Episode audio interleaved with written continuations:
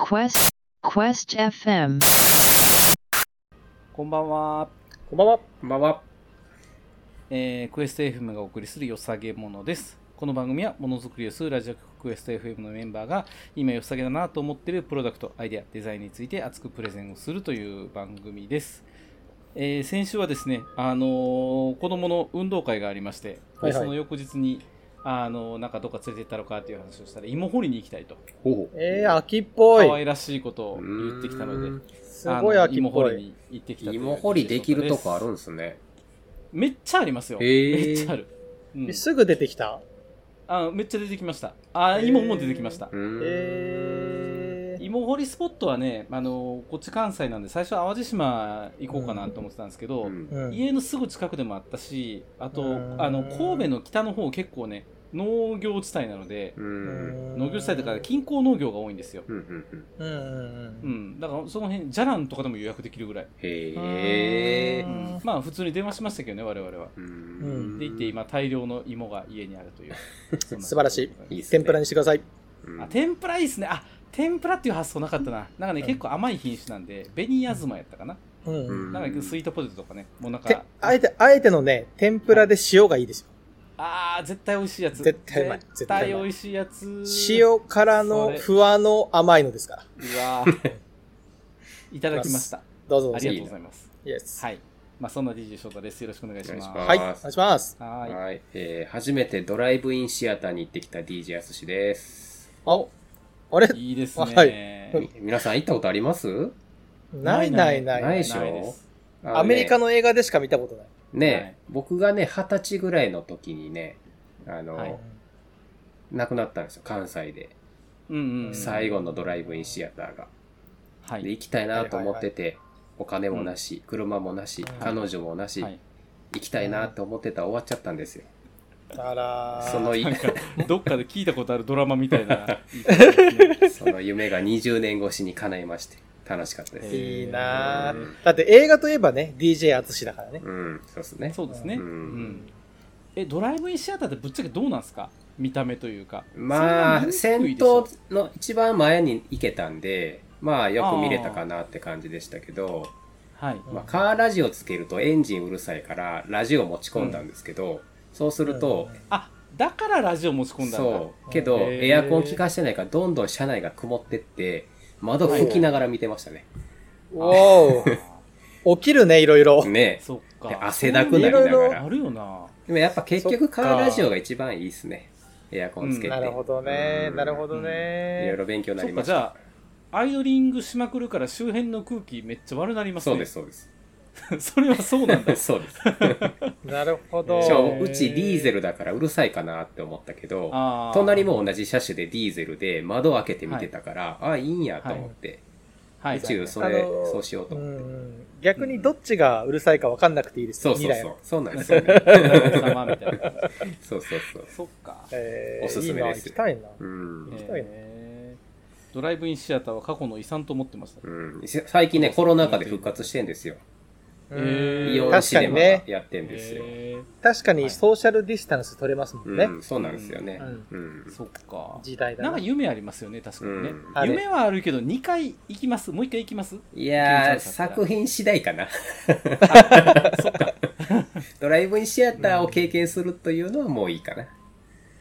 なんうか、車テーマのやつとかで行きたいですあ、ね。そうっすね。うん。あえて見たいテーマだったら。うううんん。んうんなるほどね、うんはい、そんな DJ アツシでしたはい、お願いします。はいで、私、まあ、いつまはいた、また釣りのネタですけどね。はい、あの、初めてですね、釣った魚を煮付けにしていました。おおー。おいいですねそしたらね、今仕事が佳境じゃないですか。うんはい煮つけて火をつけたまま仕事に戻っちゃったんですよ、一回。ああそれあかんやつやそれはあかんやつや気づ気づいたら焼き魚になってまし た。うまいことうまいこと言うの映ってません大丈夫ですかいや、あの、事実、事実だから。 事実だからね。そう、気をつけてください、みんな。うんはい気をつけまし気ょをつけう。ましょうははいい、そっかでもなんか赤旗赤旗ってどんな魚ですかあれ、旗ってわかりません旗は旗はわかるうん、あの、あの旗の真っ赤な旗があるいるんですよ。へえ。結構ね、あの旗族いろいろいるんですけど、まあ高級魚でね、実はうん。う。ん。鍋とかにするとめちゃめちゃうまいんですけど、はい。うん。赤旗はそのうちの一種で、はい。いやー、うまかったです。焼き魚でもうまかったですからね。うー。うんん。うんいいですね。いい。早くはい DJ まさしのとこに行って魚が食いたいね俺はですね。釣りも早く伊豆が、伊釣り豆も合宿しましょう、伊豆合宿。伊豆合宿したいうんしましょう。うん秋がいいよ、一番。ねうんフラット終わったらやりましょう、ぜひぜひ。行きましょう。行きましょうえはい。ということで、番組説明の方いきます。えっ、はいと、番組は収録時に YouTube でライブ配信を行っております。え。うん。うんえーまた、月額有料コミュニティであるクエスト FM バックステージというものもやっております。こちらでは収録後に行われるアフターショーへのズームでの参加や、クエスト FM メンバーの会議風景の配信を見たり、今後リリースされるクエスト FM のプロダクトを先行レビューできるなど、様々な特典を楽しむことができます。DJ アツシの手元に何かしら今、ちらっとあるものがあるので、半分だけ見せてもらいますね。フルじゃなくて、画面に。あ、見えた。今見見えた。 あれちらっと見えた。あれ、なんか、財布あれ、財布財布にしてはなんかでちかょっいと何大かきがめだ今なピコッと見えましたあ、ね。ちょあ、あ、見えてる。はい、これは続きはアフターショーの方で、あ の、ぜひ紹介させてもらいたいと思いますのいで、いはですね。はい、よろしくお願いします。お願いしますえー我々の活動のサポートにもなりますので、ぜひご参加ください。詳しくは、クエスト FM のサイト、クエスト -fm.com、クエスト -fm.com をご覧ください。はい、ということで、本編参りますが、えーさあ今週のプレゼンターは、うん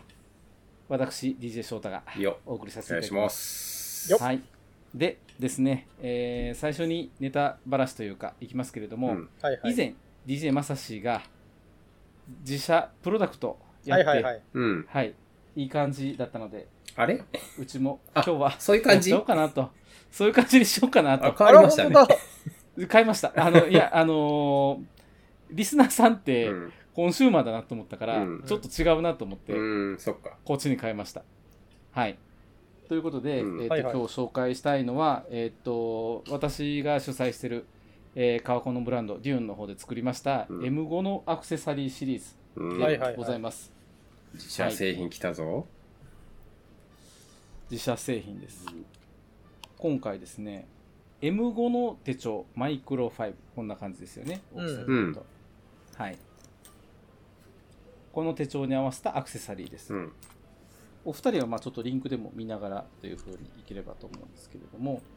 えーっと、まあ、M5 手帳、マイクロ5ミニ5欠っていう手帳がですね、うん。うんあのー、3週ぐらい回って今、じわりとここ4、5年流行ってきてるんですよねう。うんん。うん多分、DJ まさしはそんなもんかなって感じするけど、DJ アツシは知らないというか、うん。実感ないですよね、全然。ね、あんまりないですね。使ったこともないですし、存在は知ってます、みたいな感じですうんねうん。うんうん10年ぐらい前は本当もう今にも死に絶えそうなぐらいのううんうんん。ジャンルだったんですけれども、なんか一周回ってすごく、あのー今メーカーもね頑張って PR してるっていう中で、うん。うんあのー今回それのアクセサリーをうちの小物たちで作ったっていう形になってます、うんうんうんで、あのー昨日実はですね、うんあのー大阪の某文具店さんあのギッシュなりデルタさんっていう道島版の全然某じゃないんですけれども全然某じゃない けどのあのインスタライブにも呼んでいただいてちょっとお話をしてたんですけれども、うん。出た。そうなんですよ。はい。あのーですね、そこの、あのーボスが、なんか作られへんのこれでっていうところから始まったっていうのがスタートやったんですよ。うん。あのーこれでっていうのこはの M5 でそう、うんえーと、M5 とデューンで、ああ。何うんかあのーコロナ禍を経てヘロヘロだった4月ぐらいですよ。うんまあ、今もヘロヘロですけど、うんもうなんか明るい話題ないよねとかいう話、いつもこう愚痴りながらこう喋ってるんですよね、うんフリースに行くと う。んあのなかなかいい補助金ないとかそんな話をしながらわーってしたりとか、リアル。そうリアルなんですよ確かに暗いですね、補助金の話してたら。補助補助金の話だと金融機関とどういう交渉してるみたいな話をしてるみたい な 暗い暗 い。すごい暗い。うん結構シビアなんですけれども、うんまあそんな中であのそこのボスはねデスクマット大好きなんですようん。デスクマットの上で紙に文字を書くっていうのが好きで,、うんでかつやっぱ、昨今この M5 の手帳流行ってるっていうのもある中で、うんうんあ、のカードリッジこれ下敷きなんのちゃうのぐらいの感じで言うてきた、ううんうんんカードリッジっていうのはうちが作ってる名刺入れですね、うん薄カルの名刺入れ確かにデストマなんでデすスクマットみたいなね、薄さですもんね。けれどもそうなんですよ。で、うん実際にここに紙に引いて書いてみたら、あ、気持ちいいじゃんってなったんですよね。うんうんううんん。じゃあ、なんかいろいろ作ってみようっていうところで始まったっていうのがこのブランド。なんですうんあなので、あの今までこのデューンっていうブランドって、あのーほとんどが、まああのー我ががいいと思ったものを作ってるんですね。うん。なんか、あんまりこうみんながいいと思うものは作ってなくって、うんうんまあ、このジャンル売れそうかなとか狙って当てに行ったことはあるんですけれども、基本的には、あのーコンセプトであったりデザインであったりこんなものが欲しいとか自分だったらこう使うみたいな風に作ってきたんですけど、うん今。回の商品に関しては、うんえー、と全く実感がないんですうんああ、なるほどね。マーケットの意見をぐっと取り入れたと。完全にマーケットインで作った商品あら、なんかなんです新しいですね、それの考え方も。そうなんうです、ん。うん。で商品としては4種類あってうん。まず下敷き、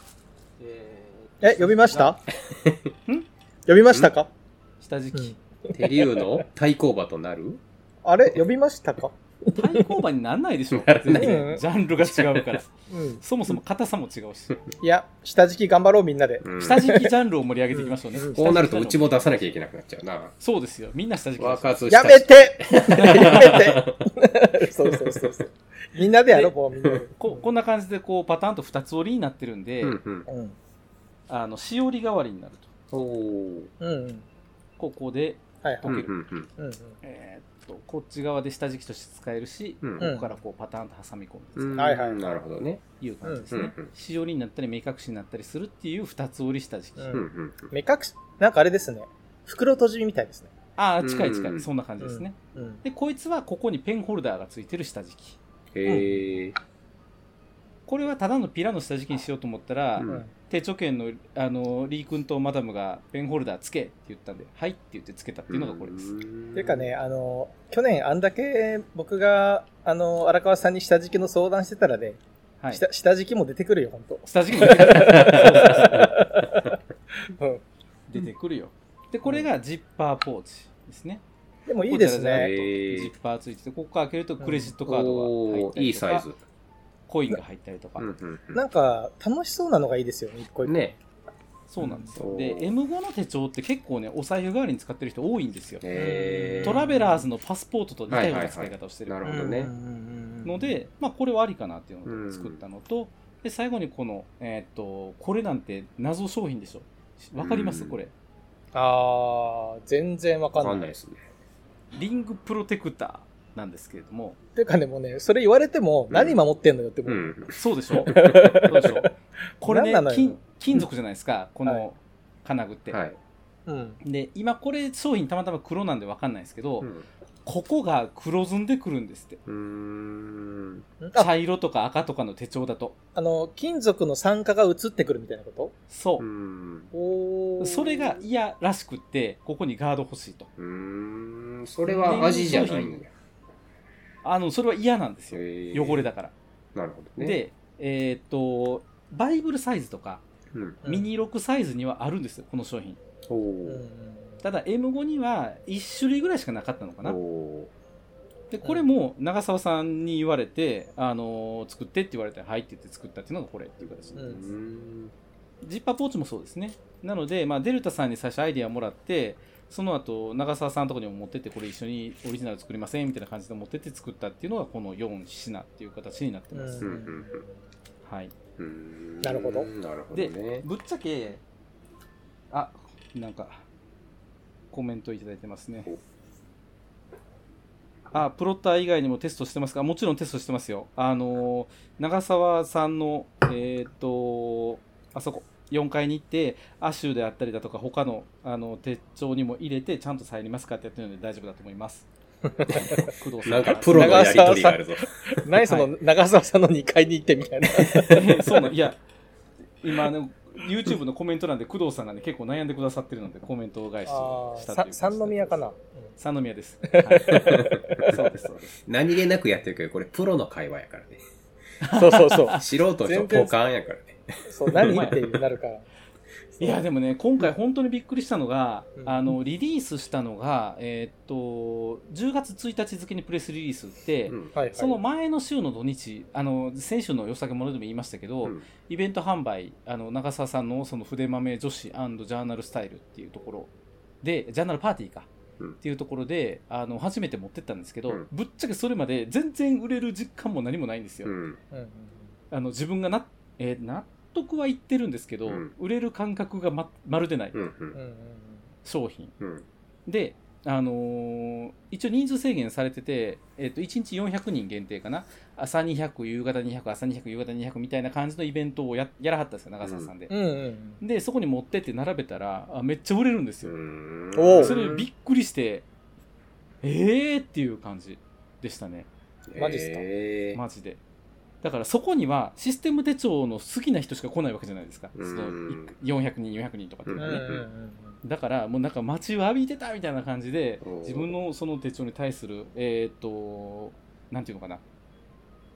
情熱が爆発してるんですよその場でおううんなるほどね。釣り堀に餌入れたみたいなもんですかああ本当本当そうなんですよおっしゃる通りで、うんちょっとうん。例えがすごい。例えばそうですよね なんか DJ アツシにして は、例えが、 生々しい。なんか適切なマーケットに適切なものを投下できたかなという、うんそうか、わかりやすい。うんううんん、感じであの自分がユーザーじゃない分ちょっとすごいびっくりしたっていう感じ、へーでしたね。やっぱりあれですねその分かる人には分かるんですねそうう、ん確かにね、なんか愛着のあるもので遊ぶ選択肢が増えたら嬉しいですもんうんね。確かにそうですねようん。うんでやっぱりこう閉じ手帳とかって本当昨今元気がない中で、うんなんかその大きな手帳っていうマーケットの中の小さな小さなシステム手帳のそのしかも M5 っていうものすごいスーパーニッチのところうんなんで、、うんあのもう深掘っていくとすごい深いんですよね、うんうんうんんだからそこにある程度のなんていうのかなあの、えー大ロットじゃなく作れるものうっんうんていうのを作って、あのちゃんとマーケットに合う形で提供できるっていうのはうんすごいあの小さなビジネスを作るという意味ではありなんだなっていうのなるはほどね思いましたね。あーなるほどね。ユーザーからしてもねよくぞここに手を出してくれたというあそうそうね、嬉しさもあるでしょうね、うんそうですねう。んなんかあれですよね、最近思うのは、あのーまあ、もう人気のあるものってあるじゃないですか、すでに世の中に出てて。うん。それをこう、ある意味二次創作するみたいな、ううんうん。なんかそういうアイテムって、もうこう、ある意味求められてる気はしますよね。うんこ二次創作ね。う、うん、なるほ一どなる回ほ、どある意味ではもう、楽しみ尽くしたうんけれ。ども、うんそっからまだいけるっていうところじゃないですか。うん考え方によってうは。んうんまあ、アニメとかでも、まあ、言ったら同人誌とかね、うん一個は本流があって二次創作でいろいろ楽しんでる人がいるように、ううんんうんうん、文房具でもそういうものが起きてきてるのかもなとはちょっと思いますね。うんうんあ、のこれ完全に業者トークになってくるんですけれども、うんはい。流通の問屋さんの得意不得意によって、ううんんファンシーであったり事務用品であったり高級であったり結構分かれるじゃないですかマーケットって、はいはいはい文具ってうんでその中でもやっぱ高級ラインのところっていうのは今趣味化と重なり合ってううんなんかすごい独特の進化を遂げてるなって思うんですね、うんうんうん、だからなるそほどこねのマーケットってまだまだなんか研究の余地はあると思うんだけれども大企業は絶対入ってこれないんですよ、うんうんなんかめっちゃ頑張ったって多分年商1000万のビジネスとかならないと思うんでうね、うんうんんううんうんんだからほんま1人2人で飯食ってるようなところがうんなんかこだわってちょっとずつやるっていう感じしかできないうんうんマーケットなんだなって考えると、うんあー我々みたいな規模感の会社っていうのはうんこういうとこ入っていくっていうのはうんありなんだなっていうのは本当思いましたね。うんまあいいでもねす大企業と対抗することないですからねそうそうそれぞれのポジションがあるわけですからねうんうん。ねいろんなところでこの M5 の話してきたんですけど今日が一番アウェーですからねうん、だって全然知らないからうんね。全然分かってないですよこの2人。うでんその神戸のイベントの時もゲうんデルタさんのインスタライブの時も、わーキャーってなるんですよコメント欄とかえすごーいなと思ってえーそんな感じなんですね。そうでその流れでその次ガラスペンとか紹介しはって、うんうわー何これって言ってもう次の人のガラスペンが、ね、ツイッターで完売してたりとかするような感じへへおえーだから本当に何ていうのかなあの良くも悪くもオタクのマーケットの消費の仕方やなと思ったんですよ、うんあのうちの従業員の子なんかすごいあのガチのオタクなんで彼女はいはのお金の使い方を見てると、うんそのこういう M5 のファンの方とかその万年筆とかガラスペンのファンの方のお金の使い方は似てるなって思いますね、ううんんなるほどな。はいあれですよ、だから僕、三宮の2階4回 ?4 階か、そこは。はいあ僕その3回か3回3回3階か。失礼しあましの、そこで僕、出会った人と今本作ってますから。たうんおほほほガラスペンの本作ってますから。 そうガラスペンの本やってますもんねそう、あの、さん、一緒に、あの、神社まま巡りしたじゃないですか。はいはいはいあの日に、みんなで集まるちょっと前に長澤さんに行ったんですよ、僕。あそうなんだへーそこで出会った著者さんと一緒に本作ってますから、今。へえそうすごいよねなんか起きるんですよ、長澤さん行けば。うんうん長澤さん一緒になんか起きるなんか起きるもんで。本当にそうかで、まああのう今回の、まあ、ポイントなんですけれども、はいはい。まずあの一つはさっきも言ったみたいに、えーっと人が欲しいといったものを作るっていうのも大事やなとうんうんうんあそうでの、すね自分のこだわりも当然大事やし、うんただこれ人から言われるがままにそのものを入って渡してもダメなんですようんだから自分の今までこだわって作ってきたブランドっていうものと人うがんこんなんやったらいいんちゃうって言ってくれたものをうまく掛け合わせて初めてあの味が出るとか、うん色が出るうんあの今、回 M5 を作った後で、えー、とミニロク作ってたとかバイブル作ってたとかいろいろ言われるんですけど、やっぱこの手のひらサイズ感の小物でカラフルに出してるっていうのがデュオンっぽいんですよ、うんうん写真とか見ててもすごいうちっぽいなって思うので、うん、なんかね、全然違和感なかったですもんね、これまでのラインラインナップとね、並べて。そうでしょうん。ん、そう並べて違和感はないけど需要はスーパーニッチっていうね、うん売れるとこめっちゃ限られるんですけど、なので、まあ、こういう掛け合わせっていうのは大事やなと思ったので、うんうんまあ、マーケットインやりつつも自分の軸は作るうん両方掛け合わせるというのは大事かなと思ったのがまず一つと、うんうんあともう一個これは本当すごい感じたのは、うんあのコロナになる前って結構私の場合ものづくりする時手帳券に一回かけるっていうのが多かったんですうよ。ん。自分で作ってみて手帳券のみんなに使ってもらったりとかしてどうこれうんとかって言ってやるっていうパターンが多かったんですけれモどニもターというかここ、2サ年ンぐプらリンいグというかね。そうそうそうそうそううんやったりとかしてたんですけど、うんここ2年できなかったんですよう。ん。うんでやっぱそれってすごいダメージで、うんあのーうちらみたいなこう小規模メーカーってやっぱりあーやわーや言いながらものづくりできないんですようね、んでやっぱそれって本当しんどい状況で、うん結構みんな一人でやってる人病んでると思うんですよ、でなるほどね今回うん、それをすごい久しぶりにできたなと思ってて、でできたきっかけを作ってくれたのは小売店さんなんですよ、デルタさんであり長澤さんでありっていう、ああー面白いないい、いい関係ですね。そうで彼らは両方インスタライブもやったりとか店頭にたくさん、あのユーザーさんを読んだりとかしてもうやっぱりネットやけどリアルでもつながってるとかうんもともとそういう関係性をつまいてた人たちをん。さらにつなぎ止めて、うんでみんなコロナでピンチって分かるじゃないですか、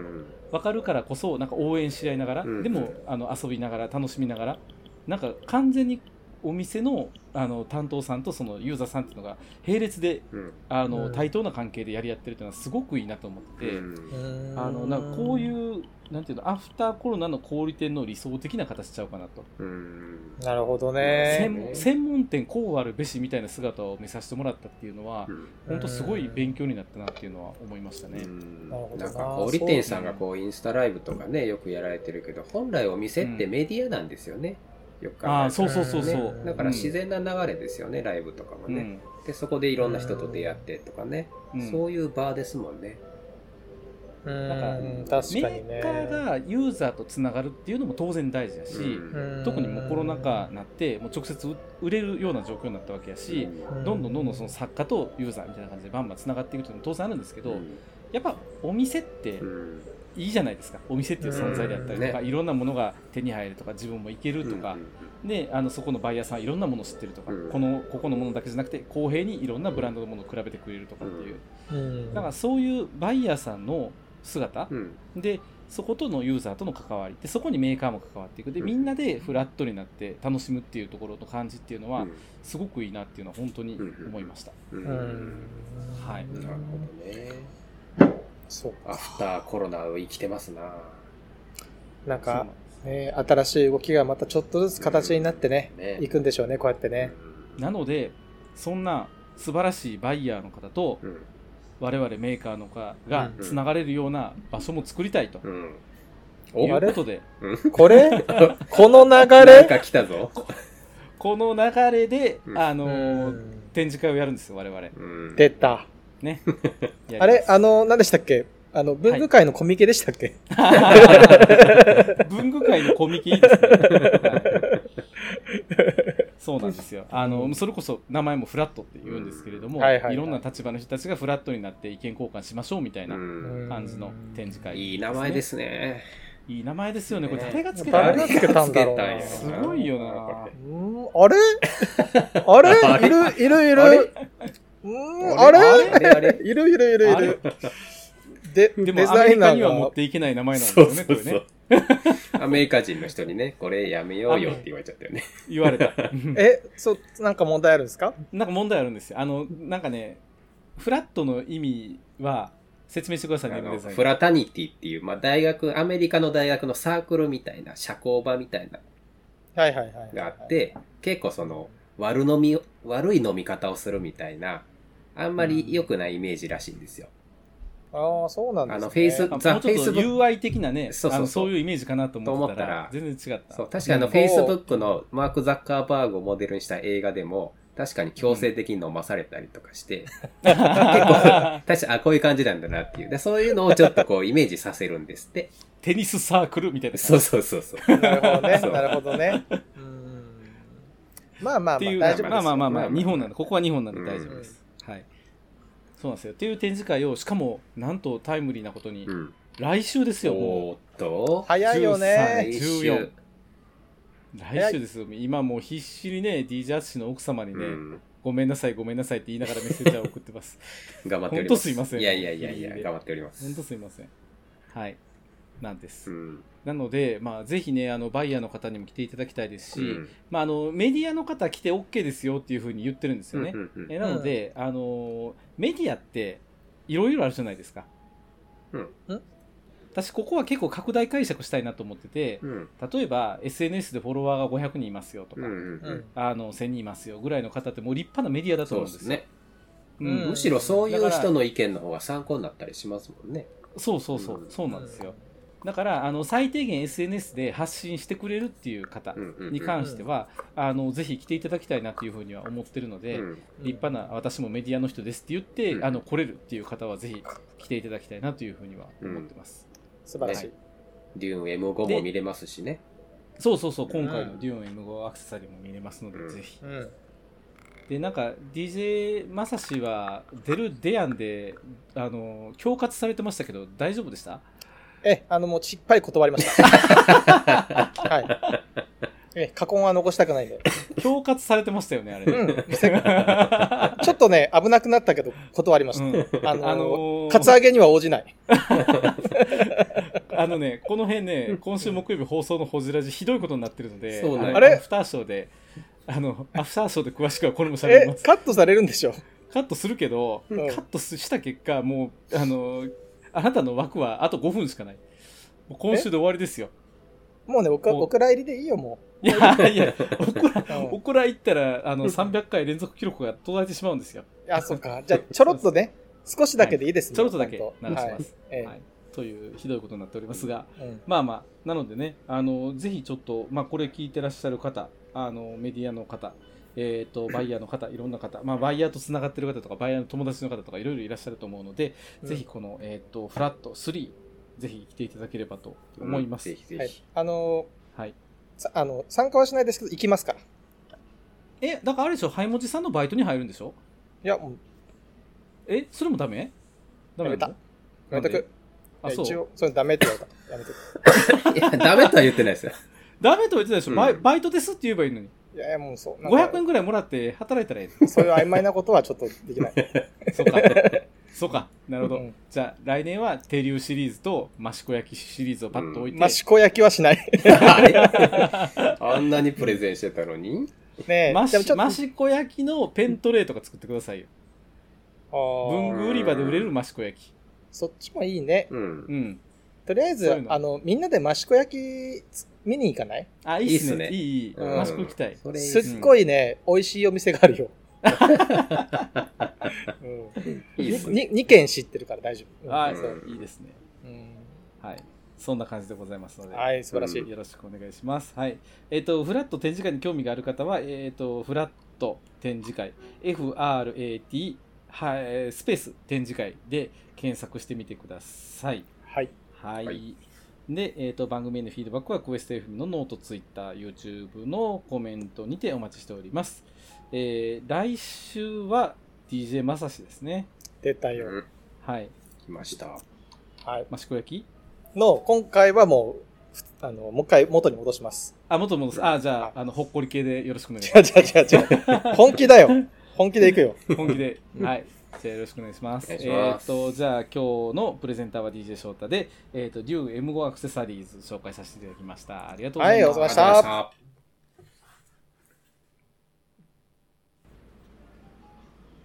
がとうございました。 Quest FM